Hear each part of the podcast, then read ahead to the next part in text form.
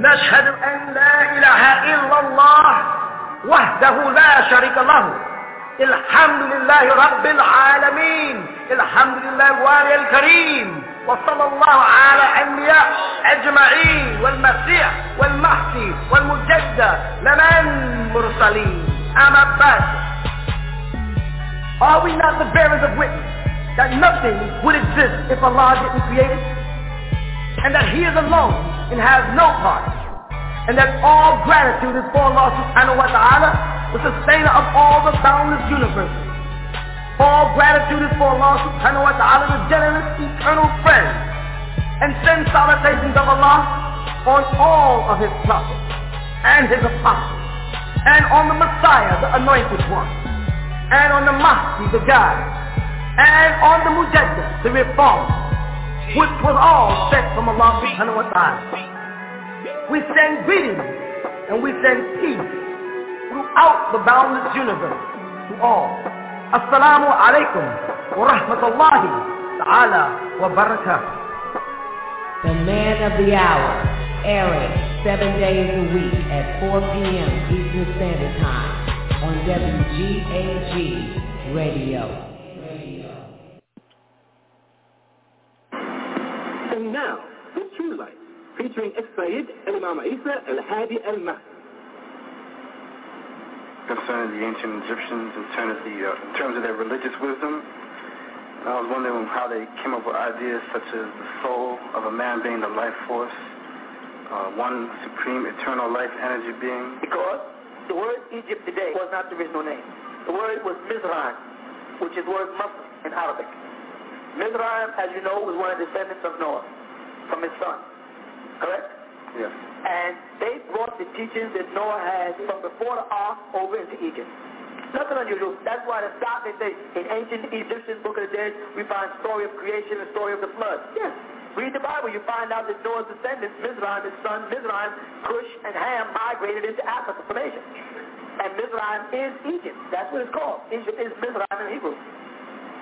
Okay? Mm-hmm. So it's not unusual for them to have the doctrine. They've always had the doctrine of monotheism there. It was the influence of other cultures that made them sell out. The same way, just take this for instance, take the Ethiopians now, right? They're being converted from Coptic Christianity to Pentecostalism. Why? Because they're starving to death, and the Pentecostals come in here and feed them. And food converts people when they're hungry.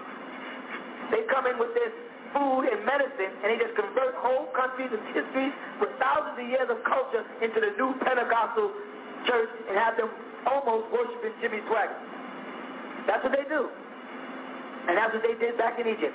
The invasion of richer cultures when Egypt was going through its drought period, and it's going to be going through another drought in the next five years, when it was going through its drought period, it caused them with their guard down. Different invasions of Hittites and other tribes influenced their culture. Okay, my next question is, um, you said that you got the suhuf out of the uh, one of the secret chambers at the bottom of the pyramid. Is that correct? No, it was given to me by a man named Mahmud who got it from the bird. Yeah, I was incorrect. I'm sorry. You said the Suhuf was in the uh, sacred chamber of the pyramid when Noah's flood took place? Yeah.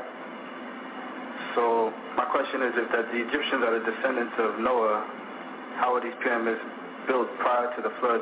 So the pyramids were built by extraterrestrials. Okay. Not by men. Men assisted them. And they have found mummified extraterrestrials. They found them. You know, they did have them. It's nothing new. The British Museum has a lot of things that they don't even bring here. And the Canadian Museum has one also, by the way. So what was the purpose of the um, extraterrestrials building these pyramids? They were schools. The pyramids were schools of thought, where they taught. The masters met there. And those, all those pyramids are linked around the world. They're magnetic centers. Each pyramid creates a magnetic force field to charge ships that pass over, which we all refer to as flying saucers. We call them Stabik right? It's fly by, it's charged. That's what the Bermuda Triangle is also a school. And it also has a pyramid of electricity that charges ships. Why they always find UFOs hovering over the pyramid or over the Bermuda Triangle or over large places where there's a lot of electricity to charge themselves. Did they teach men? Yes, they taught men. They taught Nubians. They taught Nubians. Yeah, they taught them eye operations and brain operations and things that modern day scientists are uh, confessing existed in Egypt before they knew anything about it. They're saying now we know that these Egyptians and these people in Africa were doing great surgeries and having tools to perform brain operations that we just got into this year.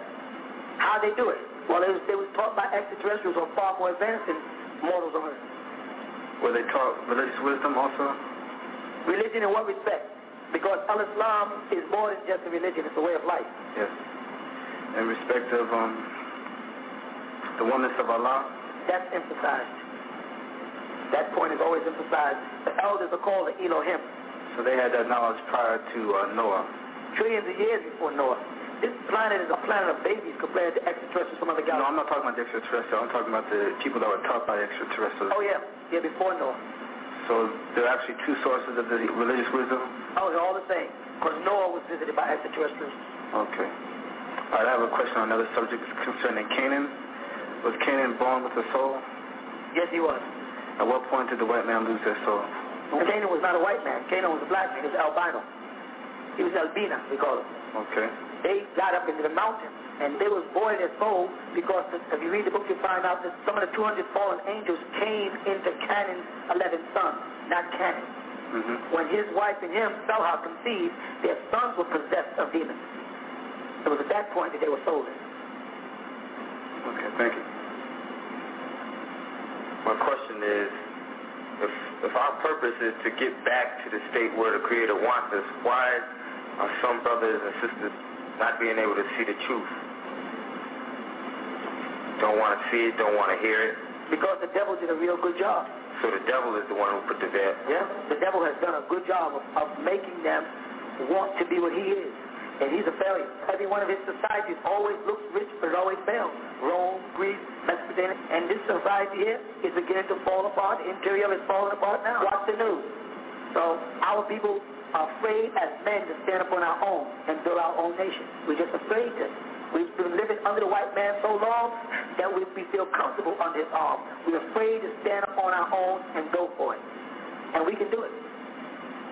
So it's the white man that put the veil on, on the on the eyes so they won't see or hear the No. Allah, comes upon Allah ala qulubihim. Allah will seal anybody's heart who seeks disbelief. If you want to find a reason not to be a Muslim, Allah will help you not be a Muslim. I see. If you want to look for a reason, say, I'm going to find fault in Imam Isa, he'll help you find fault. I'm going to find faults in the community, he'll help you find faults. If you say, I want to find righteousness in a person, he'll help you find righteousness. You look at a person and say, I want to find good in that person, he'll help you find good. You look at that person and say, I want to find wrong, he'll help you find wrong. You, can do it. Shukran. Assalamu alaikum. Uh, I have one question, and it's on a, a verse in a portion of the Quran where uh, Allah commands a people to be as apes. Can you give a, a definition or an explanation of that? This quote is talking to the children of Israel, and it says that because they violated the Sabbath, right, that they shall be as swine and apes. And that's because in ancient Israel, you remember Jesus, he used to cast demons into swine. You follow that? In ancient Israel, the symbol of the ape and the swine was always a symbol of something possessed by demonic things. And he was telling the children of Israel, because they violated, maliciously violated the Sabbath, they will be cast down to the level of swine and ape. And that was a curse that was placed on them, which manifested, that's like we were talking about earlier, in their curse of leprosy. See, people think the Sabbath started with Moses, and it didn't. The Sabbath is back in Genesis. When he says, and on the seventh day, Allah subhanahu wa ta'ala ceased from creation. He didn't stop and go to sleep like they say. He ceased from creation and then evolution or things evolved into place. And that day, that seventh day is the 7,000th year of creation. We are only in the 6,000. When the 6,000 years of the devil's rule is up, he got his curse before that. And he is like the swine and he's like the ape. That is him. Um, in regards to that previous question about um, the quote Magnum Man and, and all those different um, types of so-called um, pre pre Prehistoric. right. Um, how do you explain the different artifacts, you know, people that were found, like not people, but you know, I don't bother to. See, the difference between me and most people is I don't bother to explain them because of the fact that I believe what Allah subhanahu wa ta'ala says in the Quran. So I'm not looking for a reason to believe what some white boy in 18th century named Darwin said. I'm, I'm not interested in what he said because I already believe in the Quran. Now, I've written a book about it, and I've attacked the subject for those people who have a little bit of faith, trying to strengthen their faith. Personally, I'm not the least concerned with their findings. Because I know the white man made the movie Raiders of the Lost Ark, and inside the caves it looked real to me and you. I know he can make all kind of things. He made the mummy movie, and we can forget while watching it that we're watching the movie. And you personally have never seen any of them, personally. And if you did, you didn't have the knowledge because he didn't approve of it for you to be able to analyze them yourself. So all we have is his say-so, right? So the choice is between, do we listen to what this white guy in the 18th century says, or do we listen to the creator of the heaven and the earth? I prefer to listen to the creator of the heaven and the earth. So therefore, I don't even put myself in a position to analyze stones and rocks as our descendants because the Quran doesn't go that way. The Quran makes it clear that Allah created us. If you understand what I'm trying to say?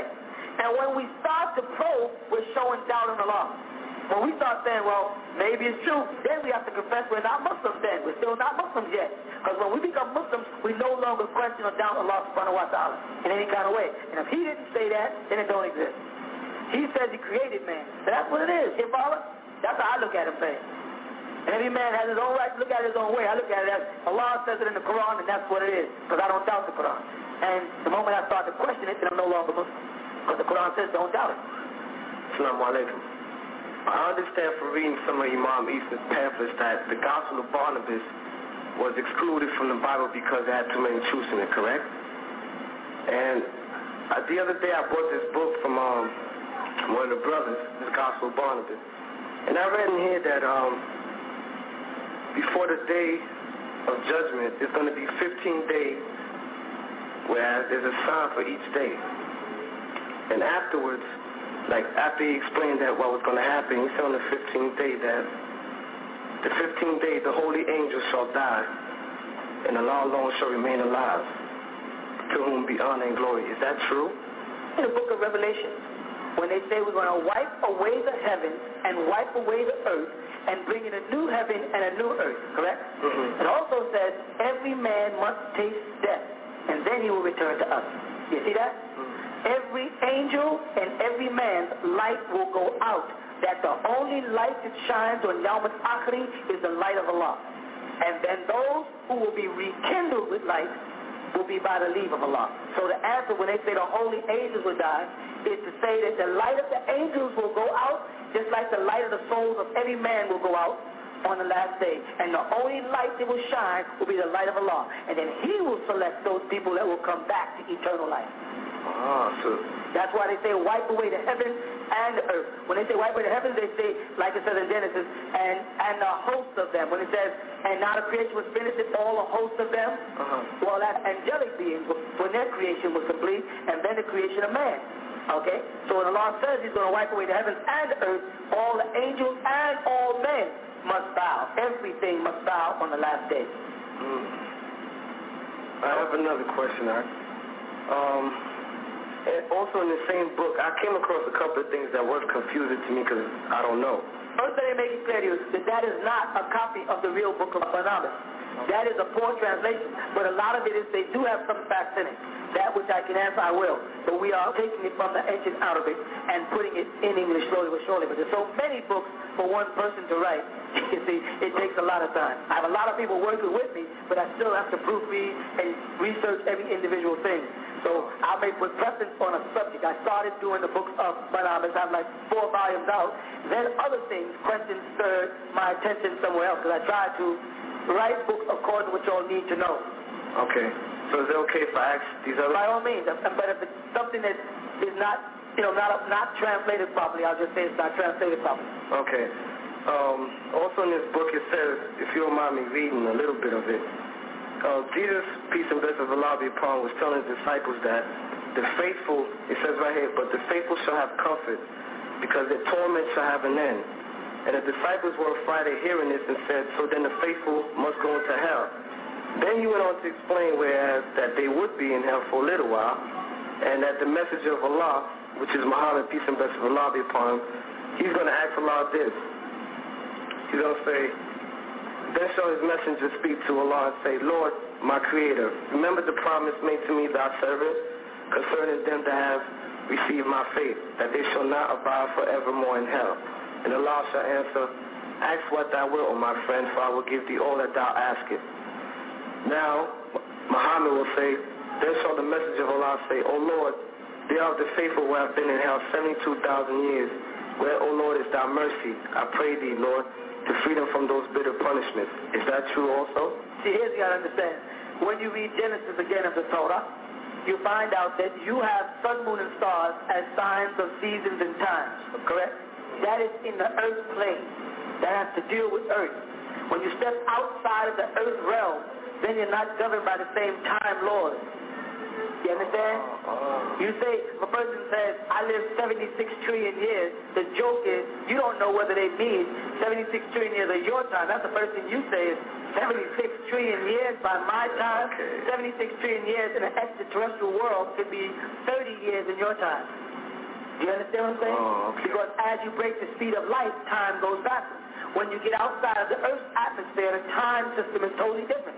The further you get away from your sun, where you go into other galaxies, like the galaxy I come from, where we have more than one sun, then our time system changes. You all have one hour per day, and we have three hours.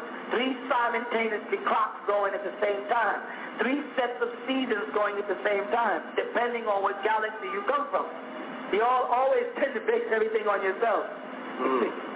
Oh, all right. Thank you. Um, I have another question, if I could ask, right?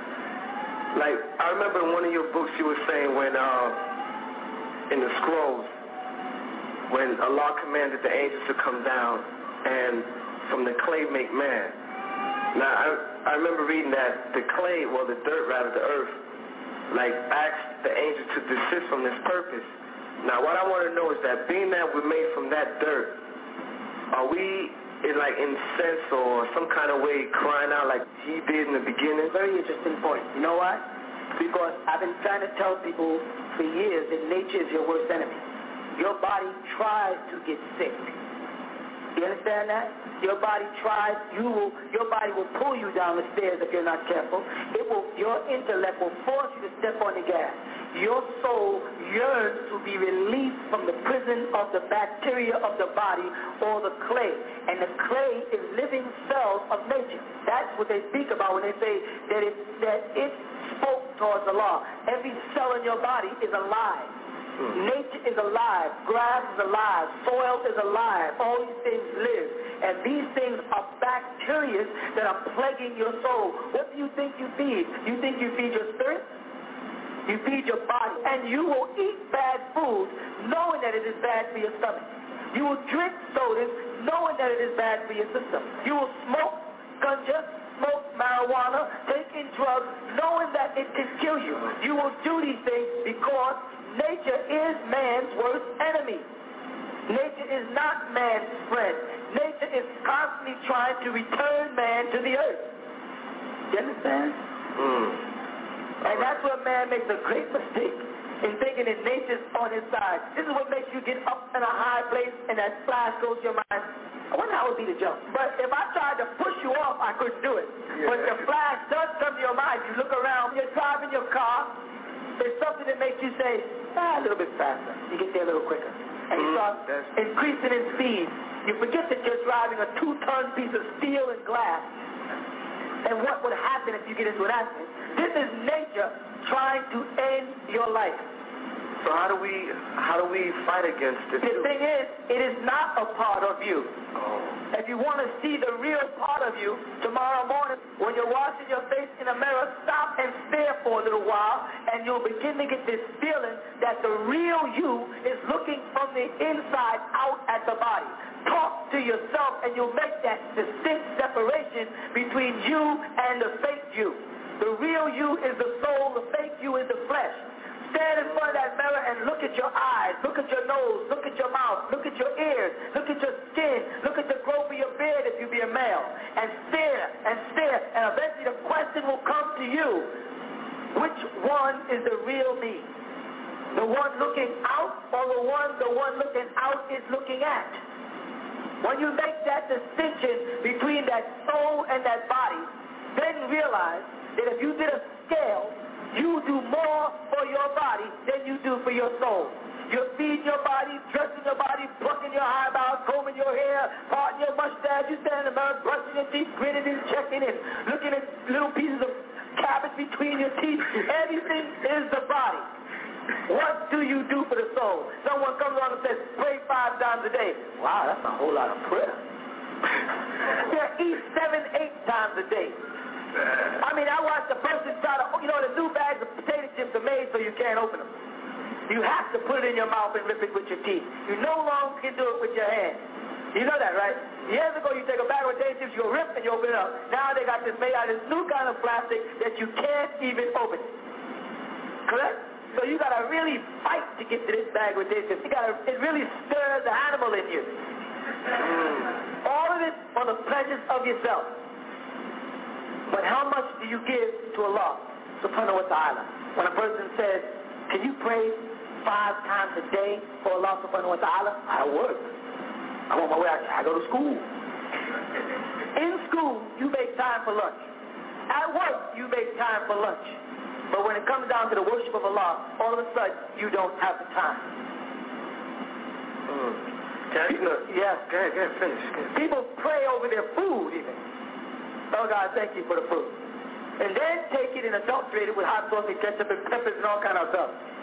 First they thank him for it the way it is, and then they add all the poison to it. That's nature trying to destroy you. Believe it. So I wanted to know, like, like, do people actually, uh, like, talk to the devil inside their chest? Do people actually do that? No, the we, devil talks to them through inspiration in their chest. The devil is the one that makes you put that frown on your face because he convinces you that that will protect you from people. And we actually answer him back and Or you, stuff? well, you answer the devil in your actions by carrying out his desires. So, in the You know, let me tell you a story about men. Mhm. I'll show you how the devil works. It's a good time to do it because summer's coming. There's three men standing on a corner, they're talking. They're holding a conversation. All right? They're supposed to be righteous men. They're standing here talking about the Quran or anything. And down the block, there's coming a girl. She has on tight pants. These three men, watch their natures, how they change. Now, all of them see her coming from the right. One guy alters his position so he's facing her coming.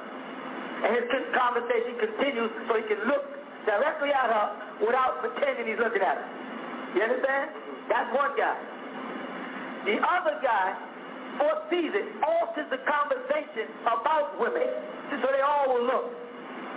The other guy waits for her to pass and says, just look at that filth. So he can turn around and look. Mm. You see, the devil, on the other hand, used all three of those men three different ways. They all answered the devil's call. One of them was direct. He just turned and looked at her and then made like he wasn't looking. The other guy got everybody to look. The other guy made it look like it was such a disgusting thing to look at that he had to point it out so that everybody would see it. That's how the devil works. The devil just puts up signs and we read them. You follow? yeah. That's his job. The devil is not going to make you do anything. He'll put up the sign and you'll read it and follow. So that's why he's a master of commercials and advertisements. That's his thing. So in like manner, do like the the seraphim or the good angels, people as yourself, and others, can they speak to us too when we relate back to them? They do. And they're the ones that makes you see a white woman in distress and you step above your narrow-mindedness as a black ex-slave and say, I'm going to help her anyway because it's right to help her. Hmm. Not because she's white and not because she's black, but because it's right to help somebody in distress as a Muslim, not because they're Christian, not because they're Jew, but because as Muslims, we are Abdullah. We are servants of Allah subhanahu wa ta'ala and have an obligation to all of his creatures. That's when angels are speaking to you. But when you say I'm a black Muslim and that's a white woman and I don't care if she suffers, then you're acting like the devil.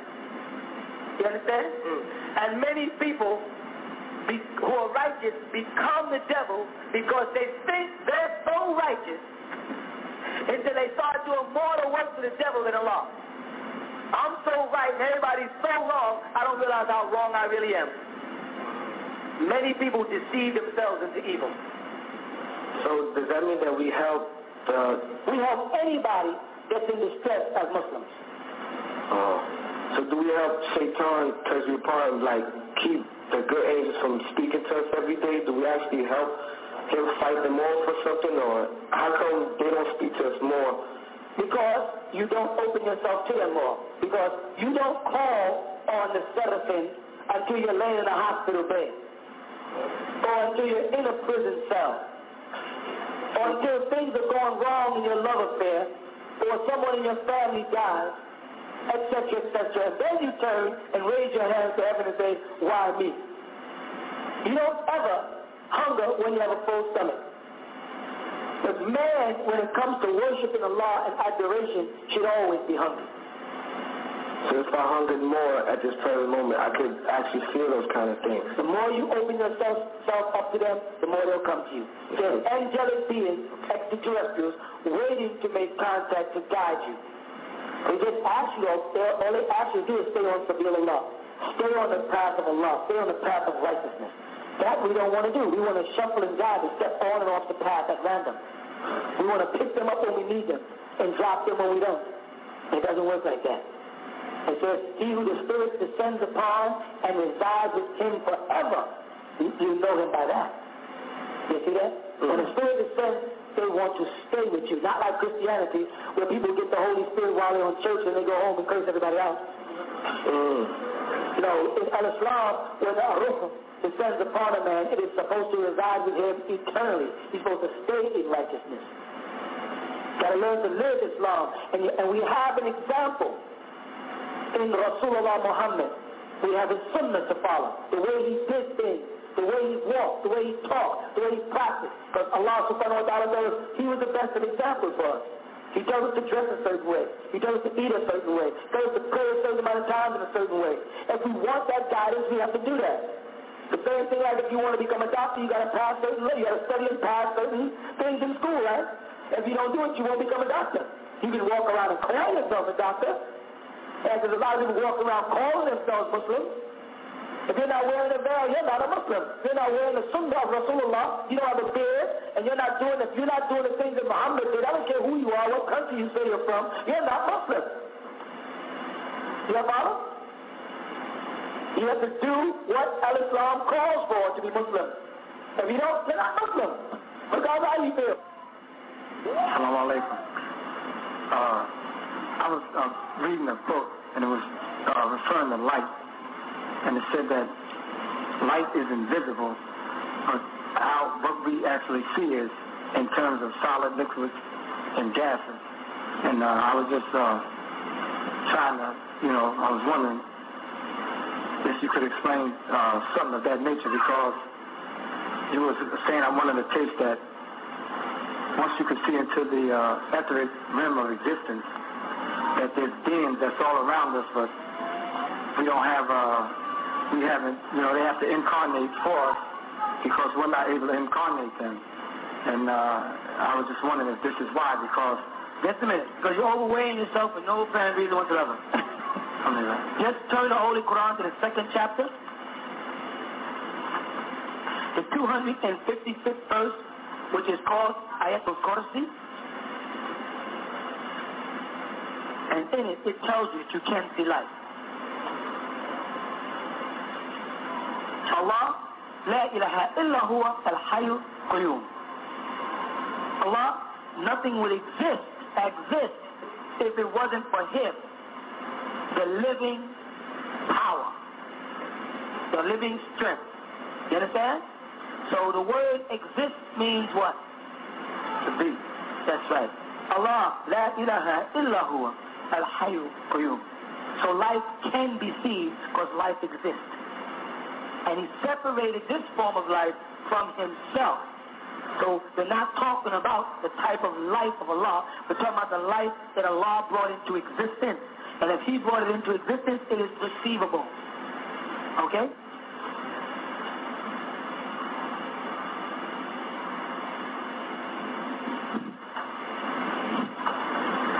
Assalamu alaikum. Uh, I would like to address this question to uh, Ali Isa.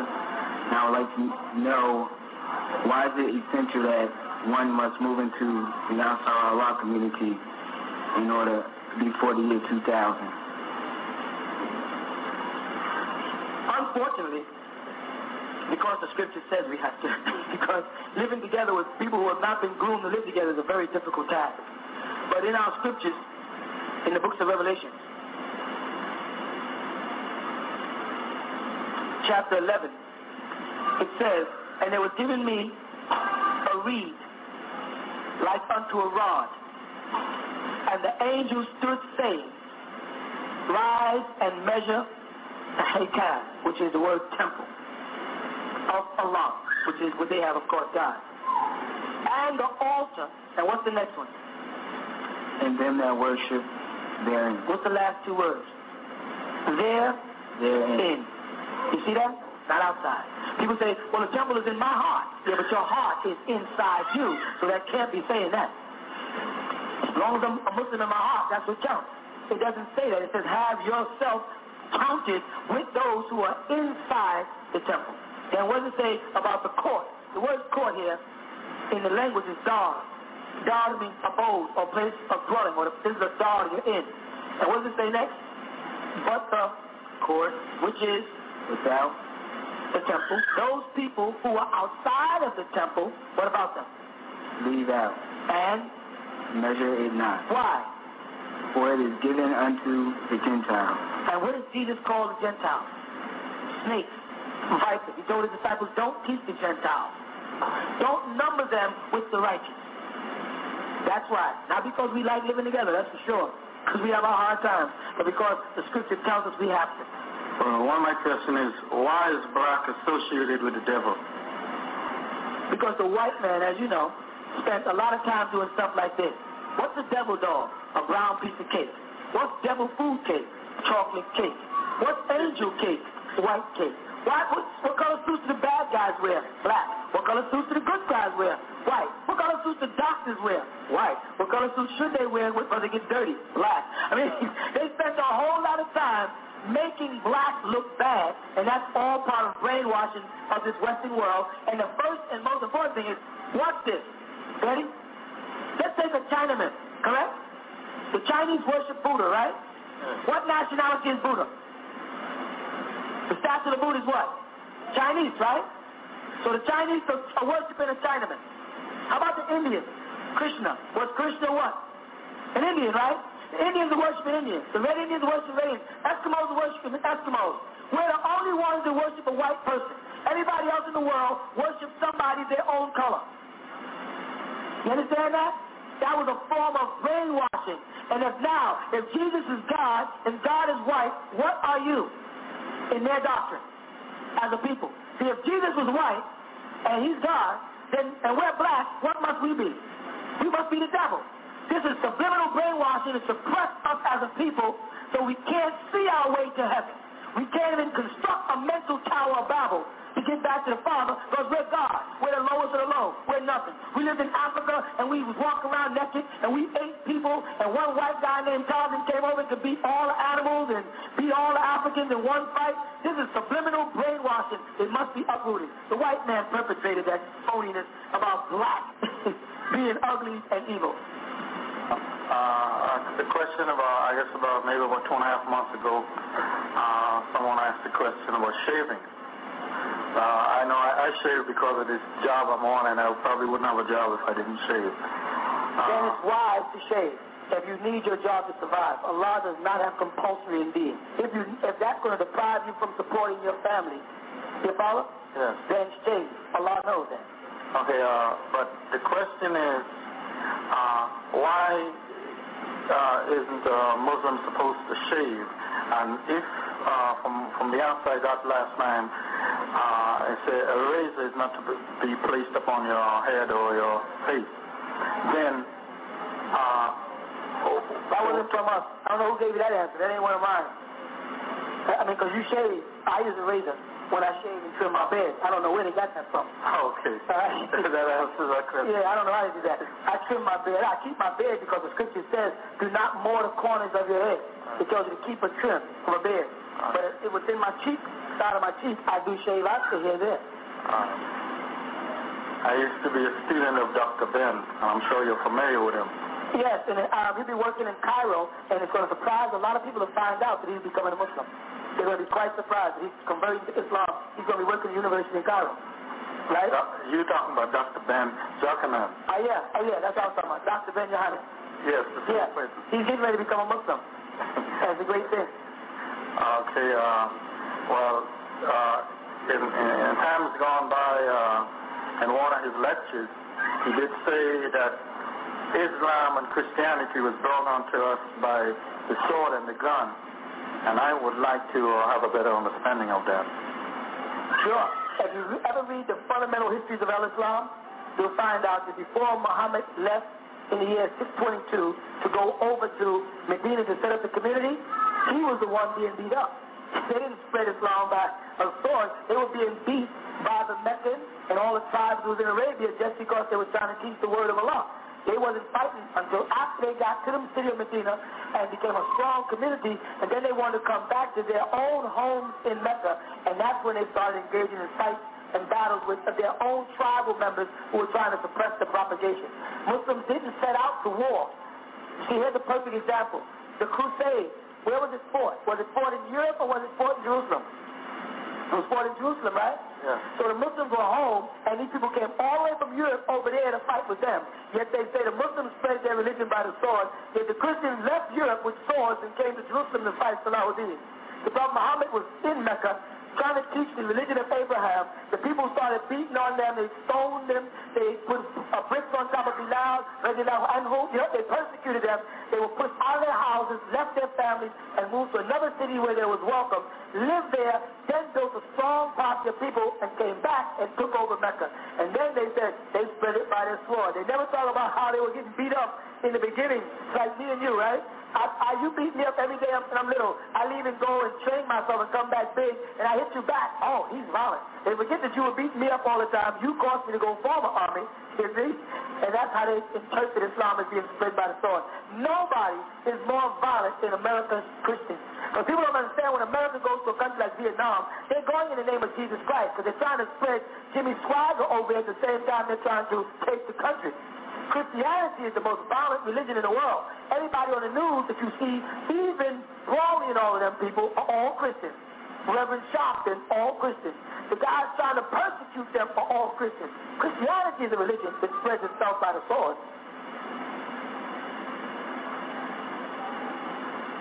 Uh, something, uh, if you look around in here, uh, um, like in some Christian churches, if uh, you listen to a preacher on the radio, says, uh, bring all the sick, bring all the uh, the uh, the old people, the people in wheelchairs and um, you know, walking with canes and on crutches and all that. And uh, I know we have brothers and sisters out there who are in crutches, uh, wheelchairs and all that. And I don't see any of the brothers uh, that are out there uh, spreading the word uh, of Islam approaching these people, uh, I don't see any facilities in here for these people. What if these, should, these people should have a desire to join into the temple or become Islamic? Uh, what we is provisions for them? We have people who come in here. We had several families who brought children in here who were considered crippled and couldn't walk. And after being here for a couple of months, were walking and playing. We don't put up that we're no healers because that's not what that's not what the mission is. The mission is to teach the word of the Most High not to heal people. However, if people need healing, they can be healed. But that's not, I don't stand up as a faith healer, putting on hands, jumping around and all that kind of stuff. That's a big old act to get people's money. And I'm saying I'm not into that. I'm into teaching people the truth about Allah, the oneness of Allah. That's it. And if they got faith, their faith will make them whole. Any man going he gonna do this. Jesus said, watch out for people coming like that. They're gonna they're gonna do so many signs and wonders that if it was possible, they'd even fool the elite. You got to be careful of them because it doesn't work like that. Okay? Uh, and there is facilities there for people who need it. My question is about the pictures that I see around and the pictures I see in your books. Right? What is the significance of including the pictures with the word? That's a very good question.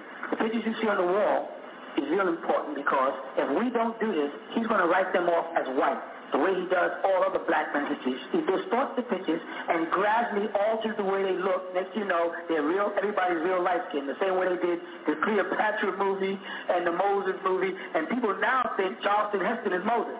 And they think that Elizabeth Taylor is really what Cleopatra looked like. And so what I did is, and you happen to be a child that was smart enough to pull the pictures out.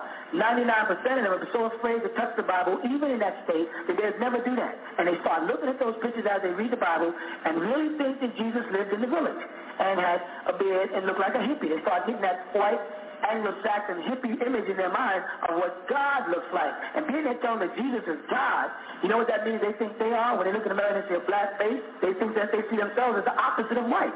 So they teach you that white is opposite of black, then God is white, then what must black be? The devil. So what I've done is said, like me or not, I'm going to start putting images of black people in the books regardless of what anybody says, so that the children that read it start to see Moses and Jesus and Abraham and Yusuf and all the people of the scriptures in their real shade and color.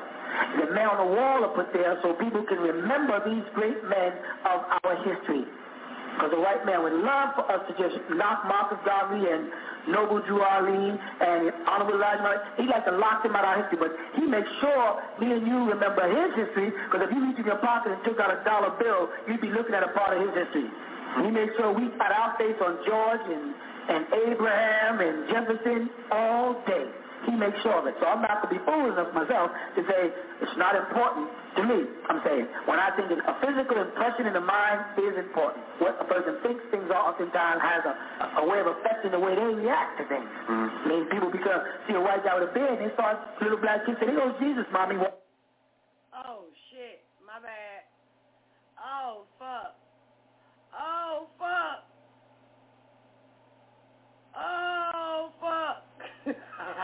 see Moses and Jesus and Abraham and Yusuf and all the people of the scriptures in their real shade and color. The men on the wall are put there so people can remember these great men of our history. Because the white man would love for us to just knock Marcus Garvey and Noble Drew Ali and Honorable Elijah He likes to lock them out of our history, but he makes sure me and you remember his history, because if you reached in your pocket and took out a dollar bill, you'd be looking at a part of his history. He made sure we put our face on George and, and Abraham and Jefferson all day. He makes sure of it. So I'm not going to be foolish enough myself to say it's not important to me. I'm saying when I think a physical impression in the mind is important. What a person thinks things are oftentimes has a, a way of affecting the way they react to things. Mm-hmm. I mean, people because see a white guy with a beard, they start little black kids say, "There goes Jesus, mommy, walking to the village," and the mother has to say, "No, no, no, that's a hippie, and that shouldn't be like that." You know, it's interesting. It doesn't mean anything, but I agree with you in the sense that there was a certain um, hypnotic um, brainwashing that we've all been under as a result of, of his nonsense, all right? Oh, yeah. It's got to be sort of cleared, removed, yeah. right? So when, by whatever means it has to be removed, I'm, I'm all for that, all right? Okay. Um, the other thing is this. I, I have absolutely no complaints about Ansar Allah, all right? From the first time I walked onto this block, all I felt was love from all of your people. When I come into the place, I only feel at home, all right? There's no other place that I've been between New York, Jersey, Connecticut, upstate New York, North Carolina, Florida, Texas, that I felt that way in, all right? Thank you. That's a compliment. Now, the other thing is that I, I want to come in, all right? I don't work for a, I have my own, my, I do my own thing. It's more or less freelance, all right? There's a number of things that I do to take care of my responsibilities, all right? But I don't refer to it that way. I feel that he does certain things through me so that the things that I need are always there. Assalamu alaikum. Uh, I have two questions. The first is concerning how we'll be judged on Judgment Day. Uh, my question is, what difference would there be between, say, a grandmother that died 40 years ago versus someone who is on the street, has seen some brothers with the books but never stopped, and also between a person who might come here to class or even live in the community, how, what difference would there be in their judgments? a grandmother who was here 40 years ago before the truth hit the shores, right, will be judged by her own, what do you call it, her intentions in life, not by her scriptural law. 99% go to paradise automatically. Because they're going to be judged by how they believed as Christians, not how they how they believe now that the truth has come.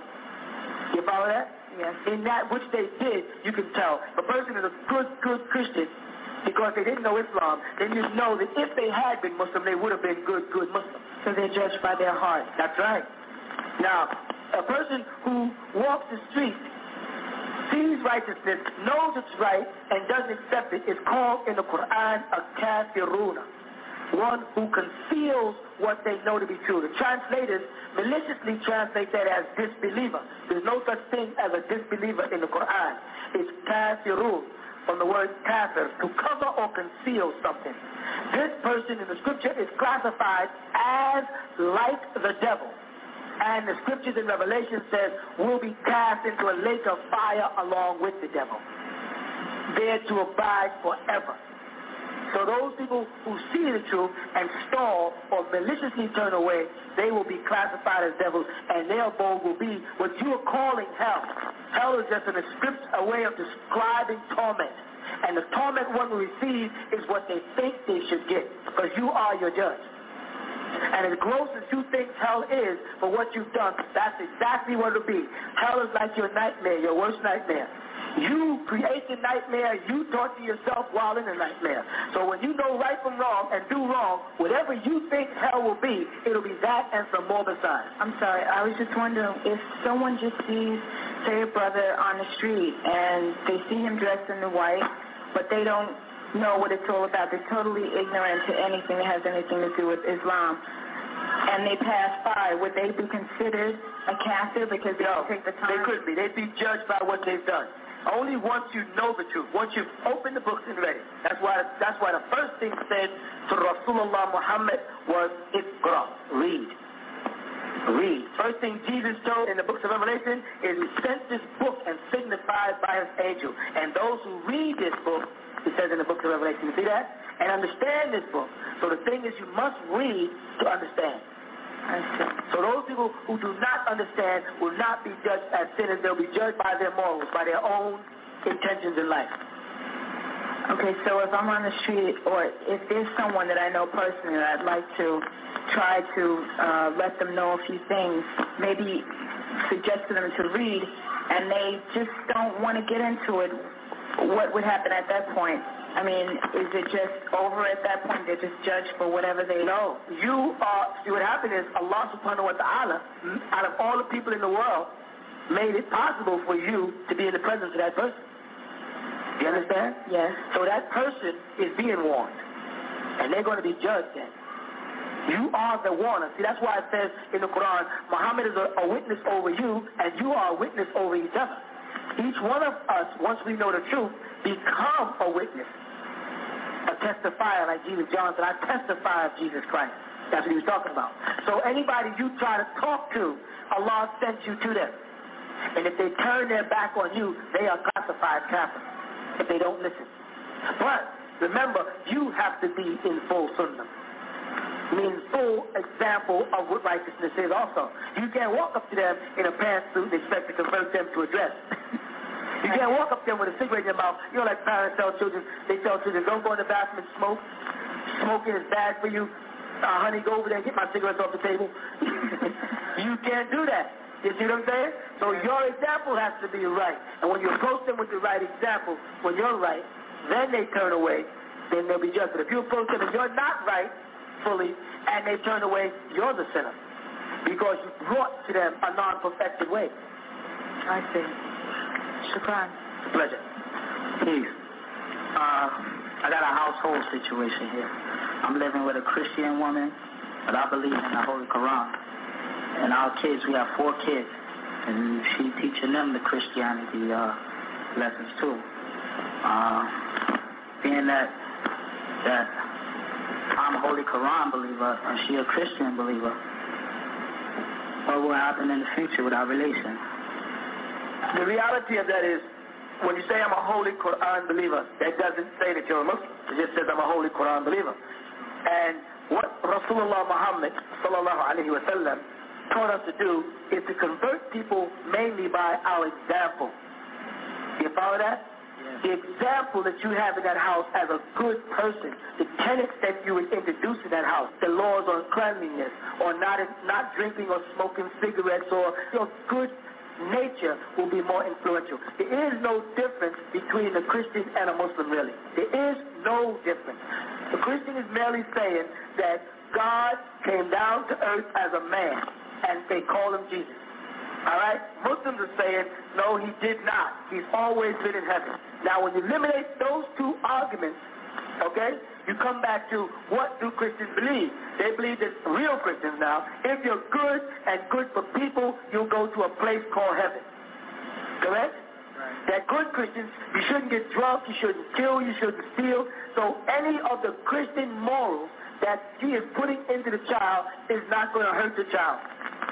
You follow? And the belief of Jesus being Allah in flesh as the child gets old enough, or the children old enough to understand what they're reading in English, they'll see right through it in the Bible themselves. It don't take much. That's why that room is full of people, because you people in that room are beginning to see that someone told y'all a lie. you see? And you start to look at the Bible a different way and look at the meaning. Don't be all messed up about it and wrecking yourself emotional about it. Be gentle about it. And you study the Bible. Study the Quran. Study all the scriptures. Respect her for what she believes. You follow what I'm saying? And in time, truth will prevail and false things perish. Right. That's what will happen. Hey, I hope y'all enjoyed that, man. I got some more. Y'all want to hear some more? Say yes. Say no. Y'all want to hear some more? Okay. Yeah, I know I'm I'm actually, you know, striving to like hold on. Let me make sure the sound is right first, because you know I'm doing it from a whole other type of receiver. So you are now listening to the True Light. I think this is loud enough. Okay. And a live question and answer session. Let me know if it's too loud on the line. Um, All right, hold on.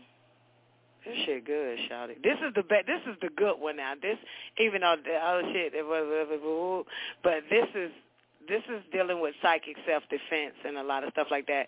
And if you y'all gonna have an issue hearing this first question, and if I'm not mistaken, this woman's first question is, um, they are saying that um, you worship Satan or you on that Satan shit. And um, hold on, hold on. Let me let me play it first, real quick, so I can know. And then I'll I'll, I'll tell y'all the question first that she asked him. Give me one second. And answer session. I was told that um, you're, saving, you're serving Satan. So. She said, I was told that you're serving Satan. Also, you ate the white people and uh, love black. She said, I was told that you're serving Satan. And how can you hate the white people and love black? All right? So that's her question, but I'm rewind it back. So here we go. You are now listening to The True Light with Sayyid Al-Imam Al-Hadi Al-Mahdi in a live question and answer session. I was told that um, you're, saving, you're serving Satan, so how could you hate the white people and uh, love black when God say that he came to save the world? Where does it say in the Bible that God came to save the world? I don't see it. It's not in the Bible. It says right in there that Jesus came to the lost sheep of the house of Israel only. Tells you right in John, tells you in Hebrews. Over and over again it says it. Came to the lost sheep in Matthew 15, when he asked, when he's being confronted with a Canaanite woman who he refuses to heal. Mind you, Jesus refuses to heal this Canaanite woman. This is what you're saying, God. Yet he won't, he won't heal somebody. Why didn't Jesus heal this woman in Matthew 15? Read Matthew 15, everyone with verse 21. It says, Then Jesus went thence and departed unto the coast of Tyre and Sidon. And behold, a woman of Canaan came out of the same coast and cried unto him, saying, Have mercy on me, O Lord, thou son of David. My daughter is grievously vexed with the devil. But he answered her not a word. And his disciples came and besought him, saying, Send her away, for she cried after us. But he answered said, Now make note that this is what Jesus said. This is, of course, in your Bible. It should be in your red print, I think. Is it in red your Bible? Oh, yes. Okay, this is what Jesus says concerning this woman. And this is what he says concerning himself. Go ahead. I am not sent but to the lost sheep of the house of Israel. Why do people keep saying Jesus was sent to everybody in the world, whereas the Bible right here says he wasn't? Why do they keep lying on Jesus? He never said these things. Christians made these things up. He said he was only sent for the lost sheep of Israel only. So why do people think he's not, he's not interested in the Yugoslavians and he's not interested in the people in Ireland, he's not interested in people in London, he's not interested in people in France, he's not interested in people in Spain, he's not interested in none of the people but the lost sheep. Notice he says lost here. Because he was there standing amongst people who were calling themselves Jews. He was right there with people calling themselves Jews. But what did he say? Talking to, now here, here the disciples are standing there, correct? And these disciples also claimed to be of the house of Israel. Most of them, correct? But notice what he says about that. What are they? Are they found? Did he say, I was not sent for the lost, but now found? He's talking to them and still saying they're not there. Read it again. But he answered and said, I am not sent, but unto the lost sheep of the house of Israel. What, he's not sent? They're still lost? He's talking to them? He knew that he was sent to a people that had not yet come. That's why he said in Matthew and John that it's better for him to go. Because he had many things to say unto them, but they could not bear them yet. So they could easily say, they could say we worship the devil if they wish. We worship what Jesus worshipped. Allah or Eli, the same word. We worship what Jesus worshipped. If they want to say that, they worship Jesus. We don't worship Jesus. We worship what Jesus worshipped, which is the Father of the heavens and the earth, our Father who art in heaven. Hallowed be thy name. That's what Jesus said. Not our Father who was in heaven and has now come down to earth as his Son. That's not what Jesus says in Matthew. Read what Matthew, Jesus says in the Lord's Prayer concerning the Father. Our Father who art where? Heaven. Now this is Jesus telling people to pray. Our Father who art in heaven. Hallowed or holy be thy name. Is Jesus' name holy then? Or is his Father's name holy? His Father's name. This is what he said. You know what the problem is? People are busy listening to preachers, teachers, and false prophets and prophetess. There's a whole lot of women preachers out there too now. And they're just making up their own doctrine about the Bible without even an understanding. They're, they're philosophizing and opinionating, and they're just not using facts. Go directly to the Bible, read it word for word, and see what it says. Jesus right there tells everybody who he was sent to. He was sent to Israel. Was he planning on making a new religion then? No. But the people of Israel already had laws they followed. They followed the books of Moses, Moshe. They followed the laws of Israel. They had certain laws they kept. The 50th day of the month Nisan was Pentecost. So what these people make up a church called the Pentecostal church for? They had to do with the coming in of the new season in Judaism. And that was never doing no new church. They baptized with water and with fire. The fire baptism was a sacrifice. The water baptism was total submersion into water. Where they get this Baptist church from? Luther was a man who went up against the churches of England and they formed a church called the Lutherans. Everybody bears witness to Yahweh. Because it says, I to say John, I sent to bear witness to him. Everyone bears witness to Yahweh, which they mistranslated as Jehovah and call themselves Jehovah Witnesses. They're not saying nothing flip.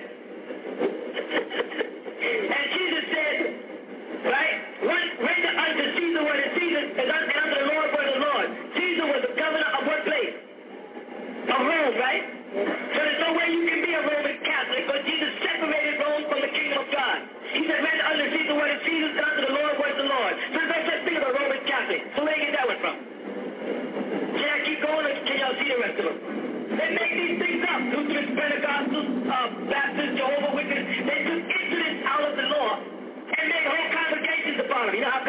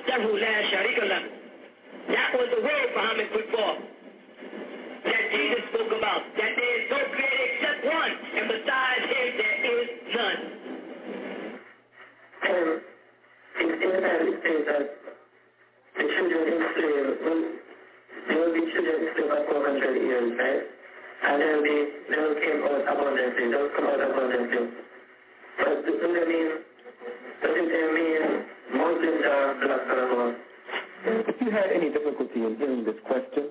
The question was, the Bible states that there will be a bondage for 400 years, and then these people will come out with great substance. Does that mean the Muslims are blacks as a whole? If you go back to who we're speaking of, you're speaking of either one or two bondages. Alright? Right. One of the bondages is the children of Jacob, who is Isaac's son,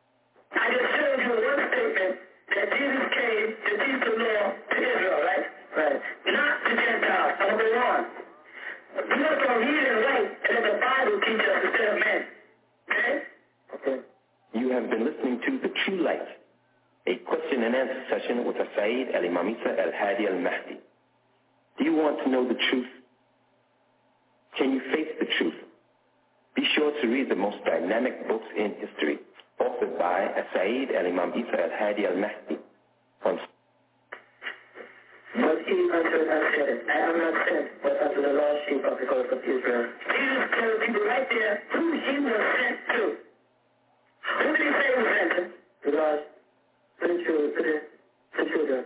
Israel only, right? Now, this even says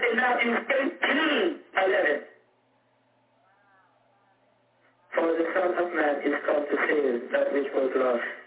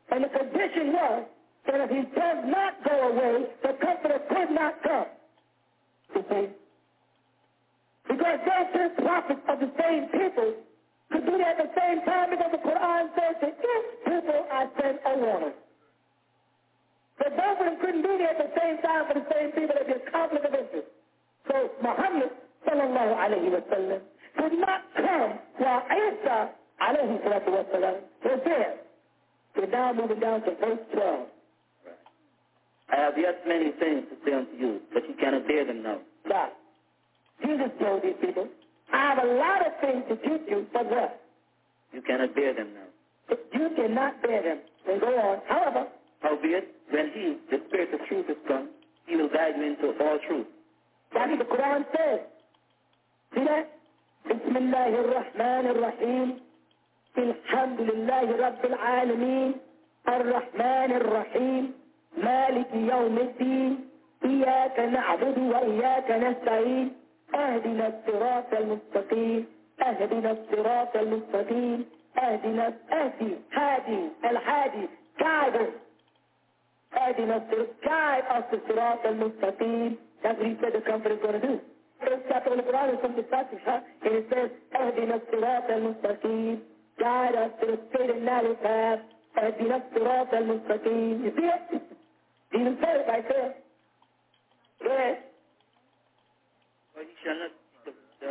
Stop. This prophet will not speak of himself. The angel Gabriel, the known fact in Islam, the angel Gabriel, salam alaikum, to Rasulullah, came to Rasulullah Muhammad, the prophet Muhammad, sallallahu alayhi wa sallam, in the cave and said to Muhammad, اقرأ. Muhammad, محمد وقال يا جبرائيل ما أنا بقارئ فجبريل وقال إليه محمد اقرأ فمحمد قال مرتين يا جبريل ما أنا بقارئ He said, Muhammad, read. He says, Jibril, I am not a reader. Muhammad, read. He says, Jibril, I am not a reader. what is he asking this man? What is this extraterrestrial being asking of this man? a very simple statement, right? What is Muhammad saying? Not a leader. What does it mean he's not a leader? Does not know how to lead. That's right. Of my own, I cannot do anything. So the angel says to him, which is now the 96th chapter of the Holy Quran, and it's going to be mathematically equated in a way that's unbelievable.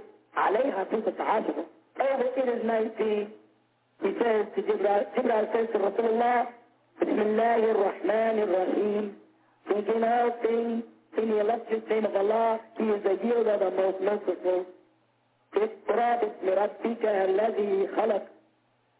Read by way of using the name of Rabbika, your sustainer, الذي who خلق, who created. خلق الإنسان من علق. He created all forgetful creatures, insan, people, man, men, alaq, from stone, dressing forth and dividing up. Sikra, Warabuka, Al-Akram, and we like this, Muhammad, by way of your sustainer, who is Karam, who is so generous. Al-Ladhi Alama, Bil Qalam, he is it, so he is rich, as Alama taught, Bil Qalam, by using a quilt or a pen, علم الإنسان ما لم يعلم. It is who has taught you forgetful creatures what you could not on your own have learned. So the first five verses of the revelation that came to Rasulullah, he put the words in his mouth so that Muhammad would not think of himself. He made sure that Muhammad just repeated exactly what was being said. So he had no opinion. And Muhammad oftentimes said, I can't say nothing that has not come from Allah Ta'ala throughout the Quran. Most Muslims translate the word ikra as recite, proclaim. The word ikra means read. Ikra bismi rabbika alladhi khalaq. How do you know? You know because by the time it gets down to the fourth verse, it tells you. Alladhi alama alama bil qalam. Alama bil qalam. Was taught by way of a pen. What do you do? When something is written with a pen, you read it. You don't recite it. You recite from your head. You, you orate from your heart. You read from something written. But only students keep no, it means recite.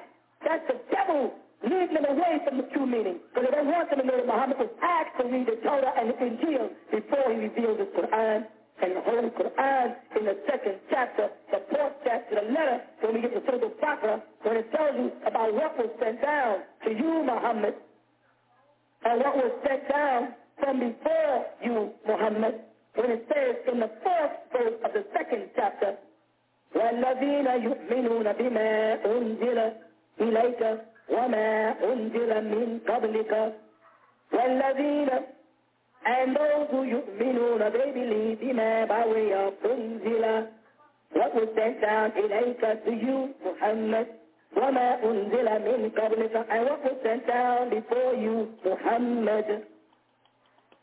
Yet there are Muslims all across this country being taught and misinformed by Muslims from overseas who are trying to confuse them into not accepting all of the scriptures of Allah subhanahu wa ta'ala.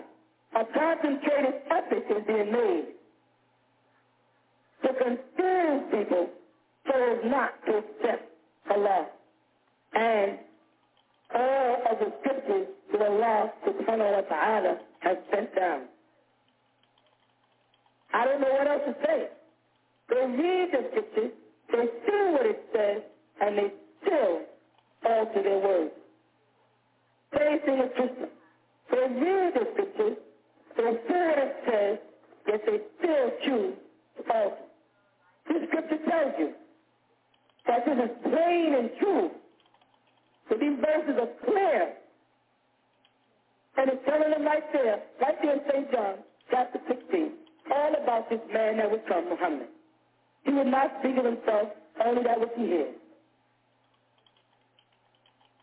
I think this point, because a lot of new people there, is one thing we should try to do every week that we gather, is teach something. And I know I meet a lot of people who would like to say this properly and they say it wrong. But I want you all to repeat it. Ready? Say, Assalamu alaikum. Assalamu alaikum. Wa alaikum salam. Assalamu alaikum. Wa alaikum salam. Because many people would like to know how to say that and they say it wrong. Every week in the class, for starting, if we take one of these small things and have the brothers write on the blackboard in transliteration and Arabic and, and see what it means, as it will start us at least in our Arabic. Us is A-M. When we use sunlight, we say us, the, salama, tranquility, bliss, or peace. Assalamu be alaykum upon you all. In Deen Islam, when one Muslim speaks to another, they speak to them in plural out of respect. They don't speak to them in singular, like when Jesus al-Masih went into the upper room and he said, Salam laka. He was speaking to an individual. In al-Islam, Rasulullah Muhammad, alayhi salatu wasalam, taught us to speak in plural to address you and your two spiritual guides, angelic beings as they refer to them, and say, Assalamu alaikum. Say it. Tranquility or peace be upon you. Let it descend upon you. Or what meant, let the Holy Spirit fill you. Assalamu alaikum. Aiden. Aiden. One more time. Assalamu alaikum. And the answer is, wa alaikum salam. Wa in Arabic means and. And. Wa alaikum. And upon you, assalamu, be peace. So your answer to the person is, and may the Holy Spirit descend upon you in peace. So Muslims say to each other, assalamu alaikum. The answer is, wa alaikum salam. Assalamu alaikum. Alaikum. Wa alaikum salam. You see that? Ah. Ah is a hard letter and as is a soft. Alaikum. Wa alaikum assalam. Everybody turn to somebody and greet them and answer. Come on, don't be ashamed. How many people messed up? How many people messed up? Let's try it again. Come on, don't be ashamed. Y'all can do it. Assalamu alaikum. Wa alaikum salam. So when the brother comes in he says to y'all, Assalamu alaikum, what are all y'all supposed to say? That's one thing we got right forever, I hope.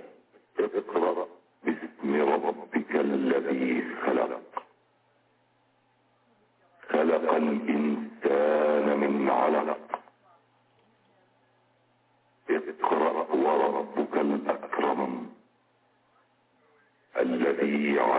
القلم بالقلم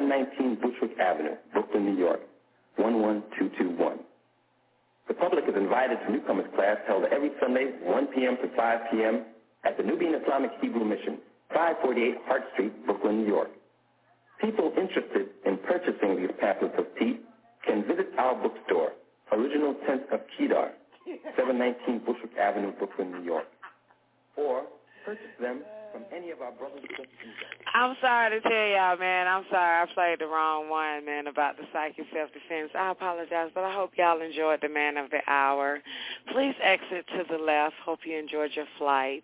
Thank you for flying WGAG Radio, man of the hour.